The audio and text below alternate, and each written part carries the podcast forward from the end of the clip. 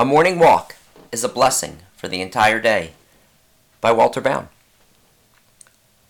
I don't walk the dog. I walk my ego. With 15 minutes before leaving for work, in the midst of the Monday morning craziness, I announce to my family, I'm going for a walk around the block. With my phone to count my steps, I take my ego for some much needed exercise. I must seem like a freak in my yellow pants, striped tie, and blue blazer, walking around Barclay Farms in Cherry Hill without a dog or a baby stroller or gym clothes, sanctioned excuses for a walk. With daylight savings time, I'm exhausted, but then I felt the pull of Thoreau's advice. A morning walk is a blessing for the entire day. A few short strolls easily add up to the recommended 10,000 steps a day. A Facebook post showed a brain scan of sitting versus walking, the walking brain seemed so much more colorful than a sitting brain. And boy, were my synapses snapping during the walk. In that walk, in a mere 10 minutes, I composed an essay about an old friend and outlined a story idea. The time away with just my thoughts, no newspaper, no magazine, no TV, allowed my imagination the room and time it needs. The walk isn't just beneficial for writers, the walker must open thoughts to the elements and be open to the senses. The robin plucking a bloated worm from the sidewalk, dried leaves falling from the oak tree while a squirrel spruces up his dray.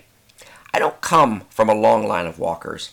Walking is more of an affectation from my literary heritage. When I lived at home in the suburb of all suburbs, Voorhees, New Jersey, I would walk at midnight. The cops would sometimes stop me as if I were up to home robbery shenanigans for my heroin addiction. I'm emulating my walking hero, Robert Frost, I said, to generate ideas for my writing and to spend time among the stars. That definitely confirmed that I was high on something. But that high is what runners feel, right? The endorphins? But I don't think straight while I'm running. My thoughts get knocked around too much. Have you ever looked at runners? Face scrunched in pain like a corkscrew popping out of a belly button. Walkers never look like that. Plus, I don't look sexy running.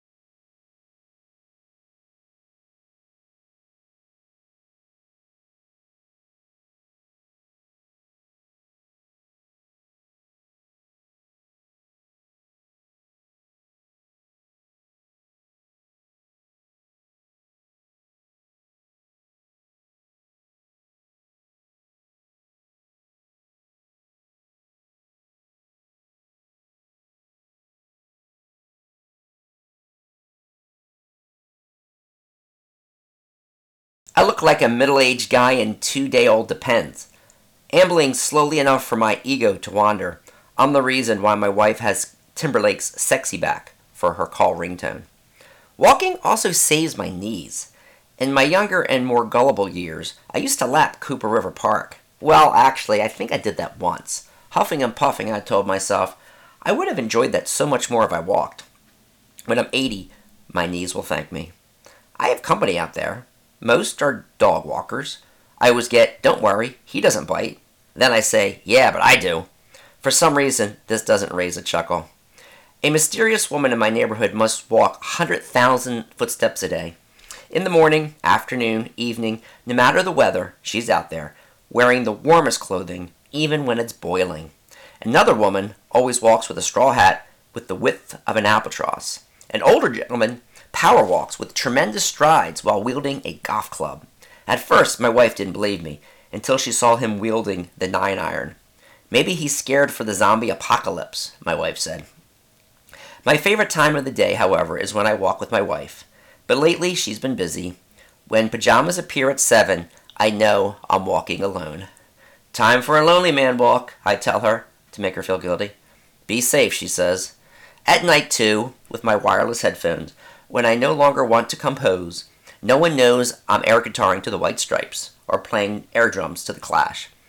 A jam session like this could easily add 6,000 steps to my day. At the end of my 10 minute walk that Monday morning, I already felt blessed. I'm home, I tell the commotion. I check my phone. 1,200 steps, not too bad. And I still have five minutes to type some notes on Google Docs before the teaching of Thoreau. Not too bad at all.